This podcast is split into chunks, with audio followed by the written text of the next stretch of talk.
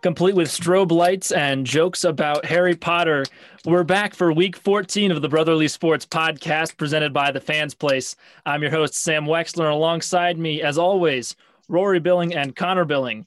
Connor, you're not on the couch in your living room, but uh, you moved around the house to get the Wi Fi better. Is that right? I am, but I'm also in a house in San Diego. So it's a little bit different spot for recording this week's podcast. So it's a little bit different, a little bit different view you get this week. Well, hopefully we don't hear any waves or boats in the background. Rory, your background actually has part of an oceanside cliff in it. You want to explain your background here? Yeah, I have a couple different Zoom backgrounds from some places I've been. This one is the Cliffs of Moher, which I realize I haven't done any cool traveling in a while, so it's just making me miss that. Hopefully that season is almost back around to us with the vaccine coming out and stuff. Well, I feel kind of inadequate over here just with a green screen behind me made out of some felt I bought at Michael's craft store a few months ago. But, you know, we're making it happen. The green screen only looks cool when you actually have the effect of whatever's supposed to be behind you. the green screen itself never actually looks cool.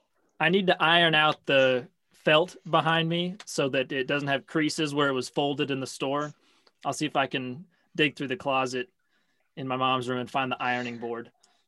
That does that does feel like a task that your parents might be able to help you out with. Yeah, we'll see. All right. Speaking of heating things up like the iron, hot and cold performances of the week. Touch the handle. If it's hot, there could be a fire in the hallway.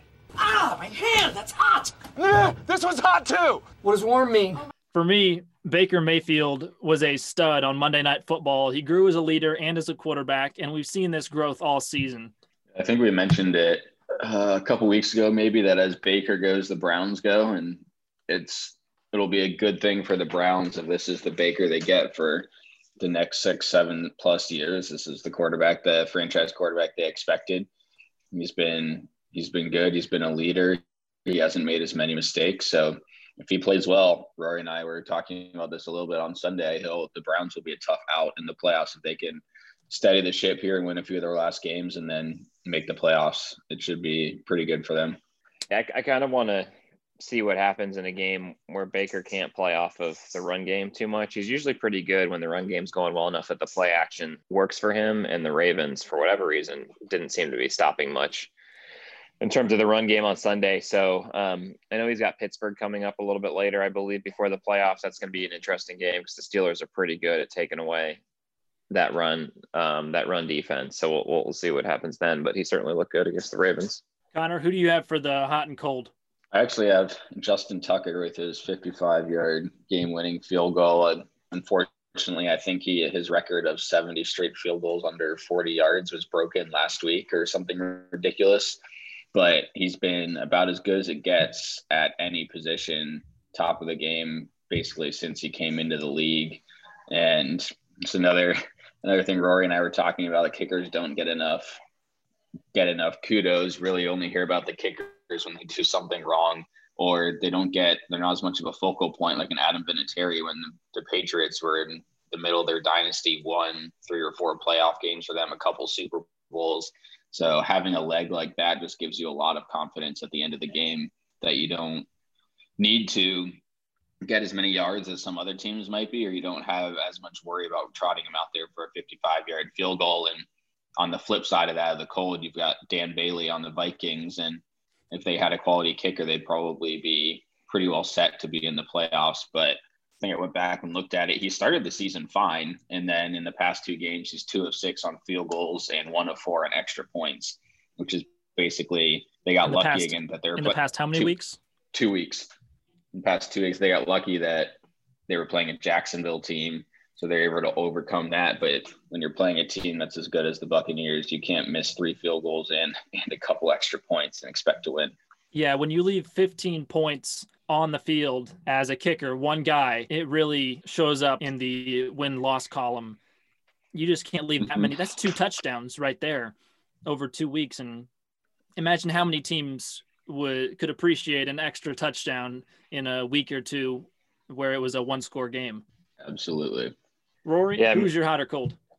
Yeah, I was I have a couple, but I was actually another team that was affected by that. The um New Orleans Saints, Wil Lutz missed a couple field goals. They ended up losing by three points. That game would have been vastly different if he had made those. And he's he's a pretty decent kicker. But yeah, to Connor's point, kickers are a lot more important than I think people people realize. I mean, Adam Vinatieri felt like he won a few Super Bowls almost by himself for the Patriots a few years there, which might be sacrilege for most Tom Brady fans to hear someone say. But for me, let's see, I had Washington winning four in a row. Um, they turned in a pretty stellar performance against a team in San Francisco that I kind of thought was a little bit of a trap game, trap game for them.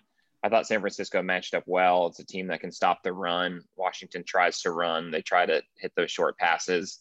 Um, the San Francisco defense is usually pretty good about taking those things away. And then, um, you know, San Francisco's offensive scheme in terms of running the ball right down your throat most of the game, I, I thought might have been a bit of a challenge for Washington as well. But um, they stepped up to the plate, and uh, Kyle Allen, um, sorry, not Kyle Allen, Alex Smith actually even went out in that game, and and Dwayne Haskins managed to close it out. So it's an impressive win for Washington. My cold performance of the week was none other than the Cincinnati Bengals fumbling the ball on three consecutive offensive drives, which I have never seen in all the years that I've watched the NFL. The starting starting running back Giovani Bernard fumbled for the first time in something like 800 rushing attempts. Trayveon Williams came in second stringer, immediately fumbled. And Alex Erickson, who's really the punt returner, fumbled on a fourth and one that he had converted for the third drive in a row. That's that's pretty sad even by the Bengals low standards. So that was definitely a cold performance. And I don't know if we did this on purpose or we just kind of knew each other in this sense. None of us picked the Lamar Jackson coming out of the locker room with cramps or stomach issues as our hot performance of the week, or maybe our cold performance because it was freezing in Cleveland and no one could grip the ground with their spikes it looked like Lamar tweaked his knee when he went down the first time and had to change his shoes. And in the late in the fourth quarter, probably one of the best primetime NFL games in the history of the league. It was pretty cool. I think it shows that he's the caliber and the mental state that he can go into the locker room, come back on a fourth down play and and make a play like that is pretty impressive. It also shows you the crap Cleveland has to put up with on a week to week basis with the weather in that stadium, what they have to do. So, but nothing against Lamar's performance. I think he, in one of his post games, he said he's no Paul Pierce. He was actually cramping, which is pretty funny. That was my him. favorite quote of the night. call, call out Paul Pierce from uh, the NBA playoffs a few years back, but that's a true that ricochet was, shot. That is, that is indeed. But it's good to see him get back out on the field and close out the game for the Ravens. All right, moving on to what we loved and hated. Biggest plays of the week, mistakes.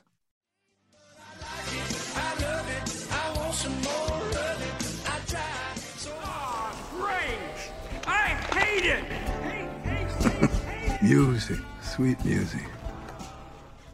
For me, I hated the fact that the old Oaken Bucket game between IU and Purdue got canceled for a second week in a row. Thank you, COVID. No, thank you. And that's pretty much all I have to say about that because I'm still frustrated we didn't get to play. Connor, what's your your liked and hated? I think for me, it's the Big Ten changing their rules, allowing Ohio State to play in the Big Ten championship, knowing that they're their best chance at getting in the college football playoff, and also just means more money for them if Ohio State's in the in the conference championship, higher TV viewer ratings, everything. I understand it is COVID, but there were Big Ten teams that were able to play six. To be fair, Ohio State's cancellations, decent amount of them weren't their own, weren't their fault. It was because of the other team. So I can see that being a little bit of of a factor in the the Big Ten's decision to allow them to play.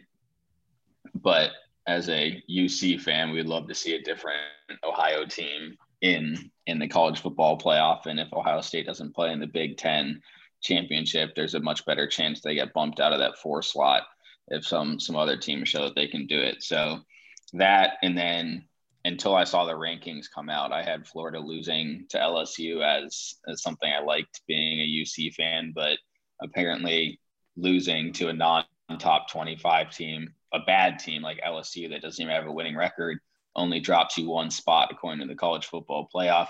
I'm sure we'll get into it a little bit later in this podcast, but I'm sure it does help that someone from your school is on the college football com- playoff committee. So, so that doesn't hurt Florida's chances of only dropping one when you lose to a non-ranked team. Yeah, to me, Big Ten changing the rules was like the episode of The Simpsons where they went back and found the old piece of parchment with the the fact that the Springfield had already had a prohibition on alcohol, and they went back and switched the rules. It feels like all kinds of flip flop back and forth ridiculousness that it's just this year. I think you got to chalk it up to 2020. The you can put the blame on the Big Ten for sure, which I will most certainly as an IU mm-hmm. fan, but I think it's really neither here nor there at this point. No, I think to Ohio State's credit, that team is good enough that if you gave them a 10 game season, they're probably in the college football playoffs. So that doesn't bother me as much as three two loss teams being ahead of undefeated, not even just UC, but like a coastal Carolina or those teams that haven't lost yet, that have played quality opponents, that have won, being still being so far ahead of undefeated teams when they have two lost teams. It just means the bias is is even larger than you expect. But I'm sure Rory will expound a little bit more on this. Yeah, Rory, what's your loved and hated? Well, I'll, I'll talk about the like first, so we can have a bit of a break on the college football committee before I hammer them again. Yeah, this is um, week four in a row of us hammering the college football playoff committee. My my like for the week, I thought the Baltimore safety to close out the game against Cleveland was hilarious, given that most people finished on a Baltimore minus three line, and of course that's what they were sitting on. So the game was supposed to be a push, and then after a series of about 20 laterals, Cleveland threw the ball out the back of the end zone, taking the line to Baltimore winning by five. And um, the only people that really would have been happy with a push would have been all the sports books because they just would have taken money on the juice. But um, you got a lot of people happy and a lot of people upset once once that happened, which is always funny when you don't when you don't actually have money on the game and that happens. It's always funny. My favorite part um, of the broadcast on ESPN was right when they cut to Scott Van Pelt for the midnight Sports Center he was laughing hysterically with his buddy off camera and they were just dying laughing at the fact that that game somehow covered on the safety as time expired. Right. Well because he always does that bad beat segment and so i'm sure they're sitting there their producers are trying to put that segment together they're just rubbing their hands together excited to put in the clips. Right. Um my hate and i won't spend as much time on it as i did last week but I mean, I, I just don't understand how the actually, I guess I do understand how the committee can make the decisions they do. I think it's never been more clear to me than it is this year that college football is so much more about money than it is about actually playing the game and, and who deserves to be to be where. But I sent this to Connor a little while ago, and Bill Connolly, um, I think I might have talked about him last week it feels like to me there's a little bit more media pushback on the way things have gone this year with rankings than I've seen in quite a while. It was kind of like it was accepted, and maybe because the top four, top five weren't really that hotly debated, but feels like this year for the first time we're hearing some opinions. And um, he stated this a lot better than than I ever really could have. So I'm just going to read it. He talks about how um, you know, traditionally we've said that every game matters in college football. You lose a game, you're likely out. He goes, every game matters has always felt more true than it actually is. Um, but then he goes into saying, beyond that, for half of the entire football bowl subdivision group of five teams, no games matter. This is one of the only sports in the world in which half of the teams begin the year with no path to a national title shot field the best team in your school's history, dominate and go unbeaten, basically becoming the football version of the Butler team that nearly won the NCAA basketball tournament a few years ago. Congratulations on your Fiesta Bowl bid against the number 11 team in the country. I mean, I can't really say anything more than that. So I'm just going to leave it there. That's so true. And it's so sad. It's, it is. I mean, we can sit here and be frustrated about it as people that watch football, but at the end of the day, you really kind of feel for the kids on these teams who um, work their asses off at a coastal carolina or a cincinnati and they just they have to be watching these rankings every week thinking i mean there's just no chance and, and the problem is then of course like a luke Fickell, you know you're not going to want if you're the caliber of coach he is you're not going to want to stay at a team that doesn't ever have a chance at competing for a national championship so he moves on um, in, in these programs it's just it's just a problem i don't know if there's a solution because there's just too much money in these big football programs um, but hopefully, you know, I think an 18 playoff would really help. So I think we can all agree an 18 playoff would and will be the final answer for college football. But until then, it's just three men yelling at cloud for the next few years. Well, somehow our conversation transitions seamlessly into the next set of bullet points, the college football playoff and rankings. So we might as well just list the bullet points that we've got. Are you ready, ready? We're ready.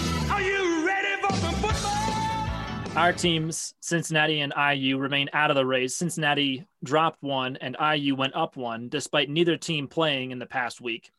Florida barely dropped at all. They went down one after losing to a terrible LSU Tigers team in the fog game or the shoe game, whatever you want to call it.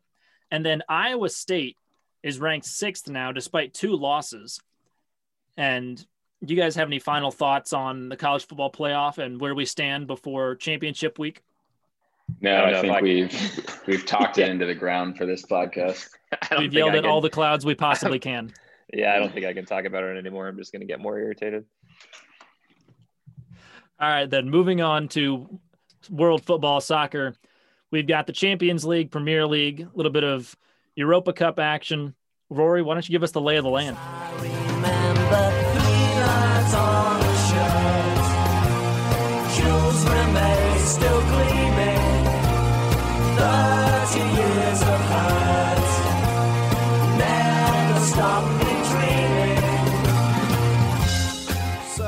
Yeah, so um, we're kind of in that dead zone in the Champions League between the group stage finishing. We'll wait a couple months for the knockout rounds to begin, but the um, matchups were drawn recently, so a couple to look forward to. Probably the more the marquee matchups are going to be Chelsea versus Atletico Madrid and Barcelona against uh, PSG in the um, first round. There, I think most people will be looking forward to that, and then one a little bit more under the radar, maybe, but I'm interested in is RB Leipzig against Liverpool. Um, Leipzig has um, a pretty phenomenal young head coach um, and, and has done a great job in the Bundesliga over the last few years. I think Liverpool are going to have a little bit more trouble on their hands than they, than they might think with, with Leipzig. So looking forward to that. And then from a Premier League perspective, um, we still have roughly the same top of the table. Not too much is going to change week to week. Liverpool and Tottenham both dropped points. Both those teams drew to, to teams that weren't very good. Man City, Man United was unfortunately kind of a dud of a game that finished nil nil. I watched a better part of that game, and it, you know, I'm one of those people that that definitely finds a lot of excitement in a lot of you know soccer matches that end zero zero. This was not one of them. Yeah, the Manchester Derby was blowing up on Twitter, but it was anything other than blowing up in terms of the score, ending up with Right. goose eggs. That's one of the more disappointing uh, final scores in Manchester Derby history for me, at least. It really is, and, and United actually has a better team this year than I think they have in a little while. Um, Ollie uh, Gunnar Solskjaer, which I never pronounce his name right, um, has kind of settled in a little bit more as the manager. They got knocked out of the Champions League, so this felt like a game that maybe they wanted to come in and with some energy, and and um, just both teams just looked pretty flat. And then my last point here is unfortunately with another loss today, Chelsea have now dropped two in a row to mid-table teams. They're they're on a bit of a run of poor form as well. So I don't know if we're we're reaching that sort of mid-year lull where some of these top teams are kind of drawn into this. We've played a number of matches. We're getting a little bit tired. Um, but I feel like this holiday break, you know, over the next few weeks is is when some of these bottom table teams have a chance to to nab some points. So um, something to watch out for. Connor, you have any thoughts on any of that? Obviously, I follow the the European League and Champions League, and and love watching the games. I'm not as impassioned of a Chelsea supporter as Rory is, but for me, I like more so also tracking where all the U.S. players are when it pertains to those leagues. I know they set a U.S. record during the last Champions League games of having eight active players or get into a match and have a few score. So it's been it's been good for the U.S. to see that level of activity and participation across the world and some of the top tier international tournaments coming into the World Cup in 2022 and then when we host in 2026. Yeah, I agree with pretty much everything you just said there. All right, Rory's blending in with his background on the Zoom call here, and uh, looks like he was leaning back a little bit bored at the end. But most exciting or interesting game you watched in the NFL from the past week? For me, obviously, Ravens Browns on Monday Night Football. We kicked off the show talking about it. I don't think there's a whole lot more that can be said uh, with regards to Baker's performance or Lamar's uh, comeback at the end. Rory, what was your uh, most exciting or interesting game? Yeah, I think I, I kind of went the interesting route on this one. I thought there were a number of playoff contenders that really um, showed how good they can be when they play at their best. The Rams beating the Patriots 24 3. I mean, anytime you, you face Bill Belichick, that can be a trap game, and the Rams really looked very good. Um, that's usually the type of game that Belichick would, for lack of a better term, sort of dirty up and, and try to get you into to some you know a bunch of scuffles and in, in between the trenches and and try to eke out a victory and the rams that was never really close um, a couple other teams that i thought solidified themselves as playoff teams the buccaneers um, came off of their bye and did what they needed to do against the vikings the titans rebounded nicely after that browns debacle and crushed the jaguars the Colts looked really good against the Raiders. Um, Jonathan Taylor got going, so I think we saw some some playoffs, some potential playoff teams really actually look like playoff teams. And then on the flip side, um, you know, the Eagles versus the Saints. I highlighted that just because I, I, felt like I've watched Taysom Hill a few weeks in a row now, and he's definitely made some good plays. He definitely has some, some potential, but I think those first few games, you felt like it was a relatively seamless transition. And I think against the Eagles, you really saw why Drew Brees is the number one quarterback um, in New Orleans. Taysom Hill takes a little bit of a long time to get through his his reads. Sometimes, if that first um, guy that he's looking at isn't open, he's not great at getting through that progression. Um, held the ball a little bit too long a few times. Um, I believe he's on pace to maybe break the record for most fumbles in a season, uh, which is kind of crazy. So, um, you know, I, I Taysom Hill's a great player. I don't want to. I don't want to negate the, the impact that he has as a guy who can come in and step in and be a backup quarterback and do a great job as a backup, as well as do a lot of other interesting things in that offense when when Drew Brees is there. He's certainly a weapon, but to me, he looks like a more like a backup quarterback than a than a guy that can lead a playoff team. So, and I think maybe we saw that in the Eagles game. Yeah, I think for me on my side, obviously, I was pretty much watching every game I could, and the Eagles Saints game was of, of utmost importance to me in the NFL Pick'em League I'm in, and I was getting frustrated with Taysom Hill as he continued to get sacked for a guy who's one of the fastest players in the league to get sacked five times is kind of inexcusable. It's just a lack of awareness of the pocket, which isn't necessarily his fault, considering he hasn't played that many games in the NFL pocket. Yeah, considering you can put him at the wide receiver position in fantasy football, he's got yeah. decent pocket presence for a quote unquote wide receiver.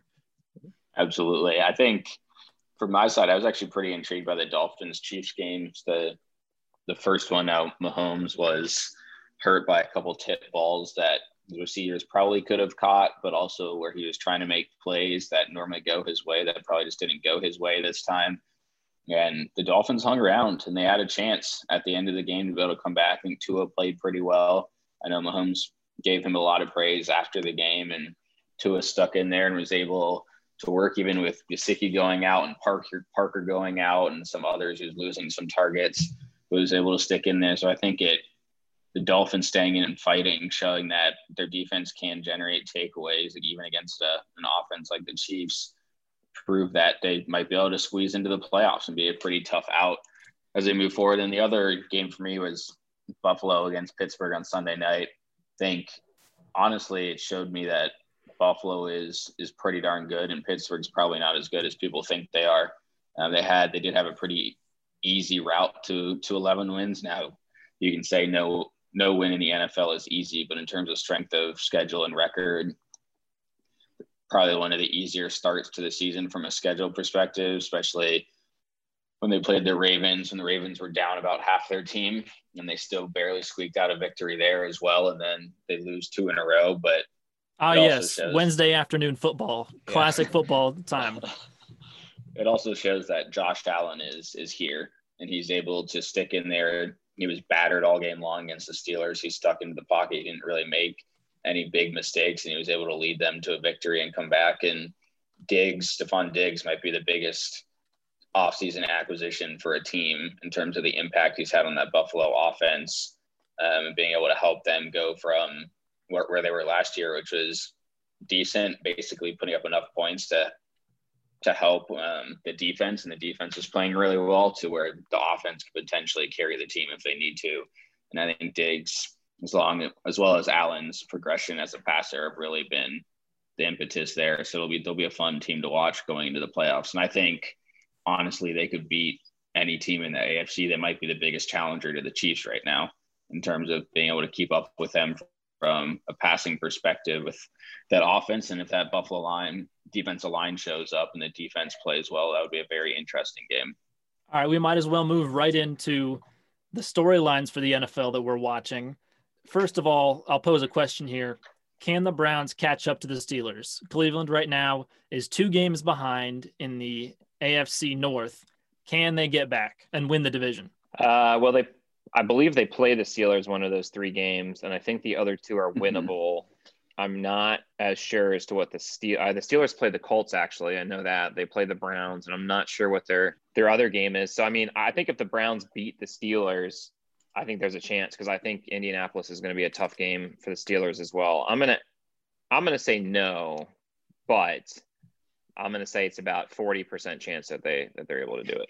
That's my answer. And the, the Steelers have the Bengals this week, so you should, based on Monday night, basically chalk that one up in the win column for Pittsburgh to put them at 12 and 2, but then they finish against the Colts and the Browns.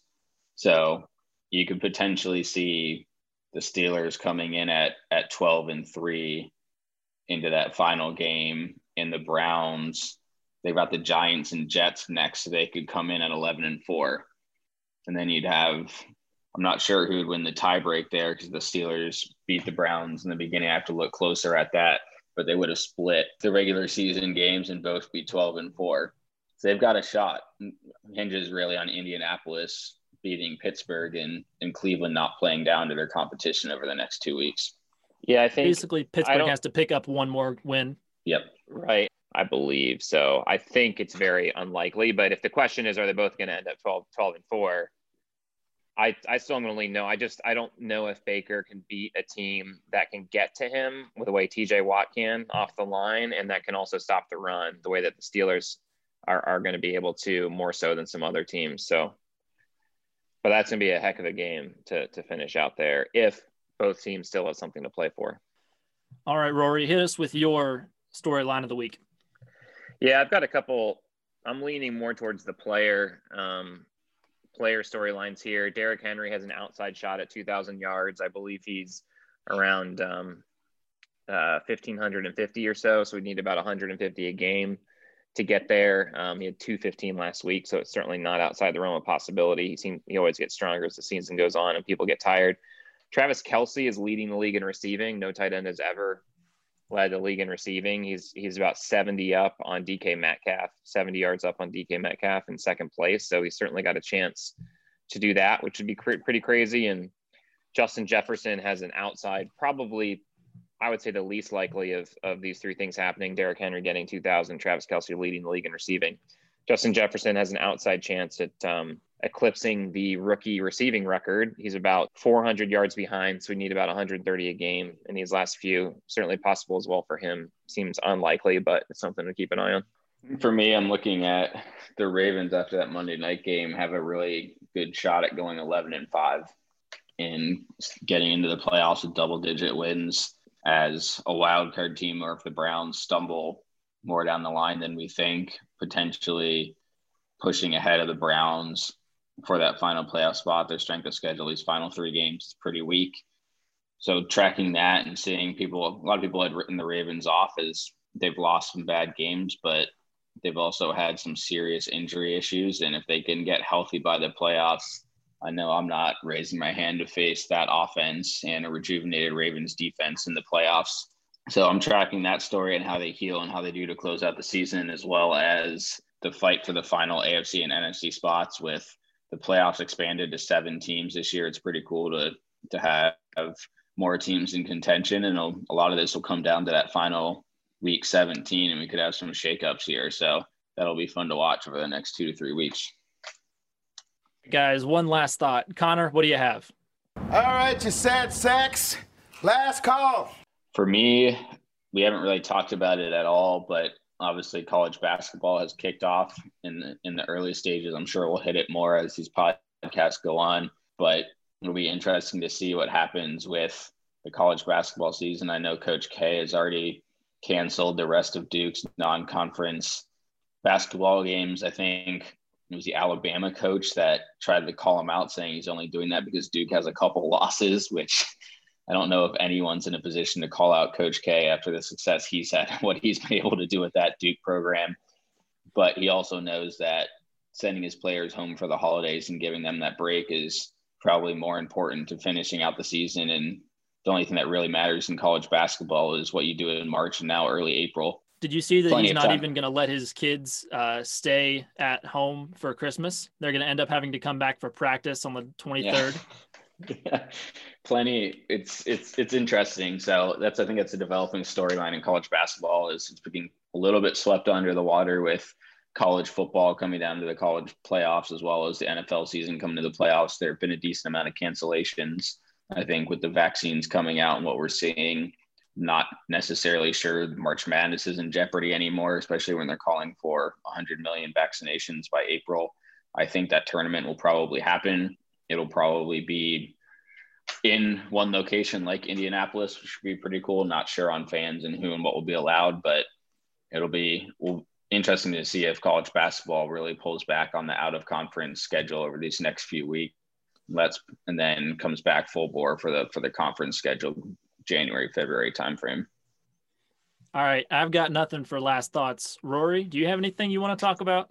Well, I'll go with two then to uh, to cover your lack of a last last thought. My first one, which I was just thinking about as as Connor was talking about the Ravens, here is you've got a couple teams in the NFL that are dwelling in the basement, and you just wonder how they're going to get close to contention. I mean, the Bengals are two and ten. They it's quite likely that they're going to be three teams in the AFC North that finish with double digit wins this year. Um, obviously, you got Joe Burrow and you got one or two pieces, but that's that's an insane gap. I mean, that means six games out of you know every year you play for the next however many years, you're obviously going up against those teams, quality teams that don't look like they're going to be slowing down anytime soon. I just don't know. And then the other team that that strikes me is in the same position as the New York Jets. Um, you've got a Buffalo team that's getting better. You've got a Miami team that is young and has a great head coach in Brian Flores and is probably overachieving at this point, but they've got the pieces to keep getting better. You've got a New England team with Bill Belichick that you know is going to be better next year, and he's going to figure out a way to, to keep that roster going. So I, you know, I just I just don't know where the where the hope is supposed to come in from for for those two teams. So that somewhat of a depressing last thought. And then another depressing last thought, unfortunately, is uh, the um, games between the MLB and the MLBPA are already starting. Um, we saw some owners leaking that we're probably going to start the season in May. MLBPA already came back and said that they're planning on playing 162 games and showing up ready to go for spring training. We're already seeing some posturing with the baseball season. And so I hate to say it, but we're probably headed to another union labor dispute, you know, going into the season, which is really the last thing that anybody needs when it comes to baseball before people just start writing the sport off. So that that's unfortunate. Hopefully they can head that off before we get there, but don't have a great track record of doing so. Yeah, they better start on time because I already listened to pretty much every single old radio broadcast from the 1960s that exists on the internet. I'm out of games. They better start playing some real ones. yeah, for all all our sakes, I hope they do. All right. Remember to download the Fans Place app on the App Store and the Google Play Store and check out the website, thefansplace.com, for more blogs, podcasts, and other awesome content. Guys, any update on the new website or the app? Website is live so check us out at thefansplace.com um, and then the platform itself that will be launching for businesses on a b2b approach as well as having the consumer being able to be in the app too to, to build their own leagues and, and fantasy leagues out there. Will be hopefully launching by the nfl playoffs. So coming at you pretty quickly with with fans place releases the website's out there and then the, the platform and the product here in the new year Well, I know I can't wait for it. I'm sure you guys are looking forward to it eagerly as well. Thanks for listening, everybody. We'll see you next week.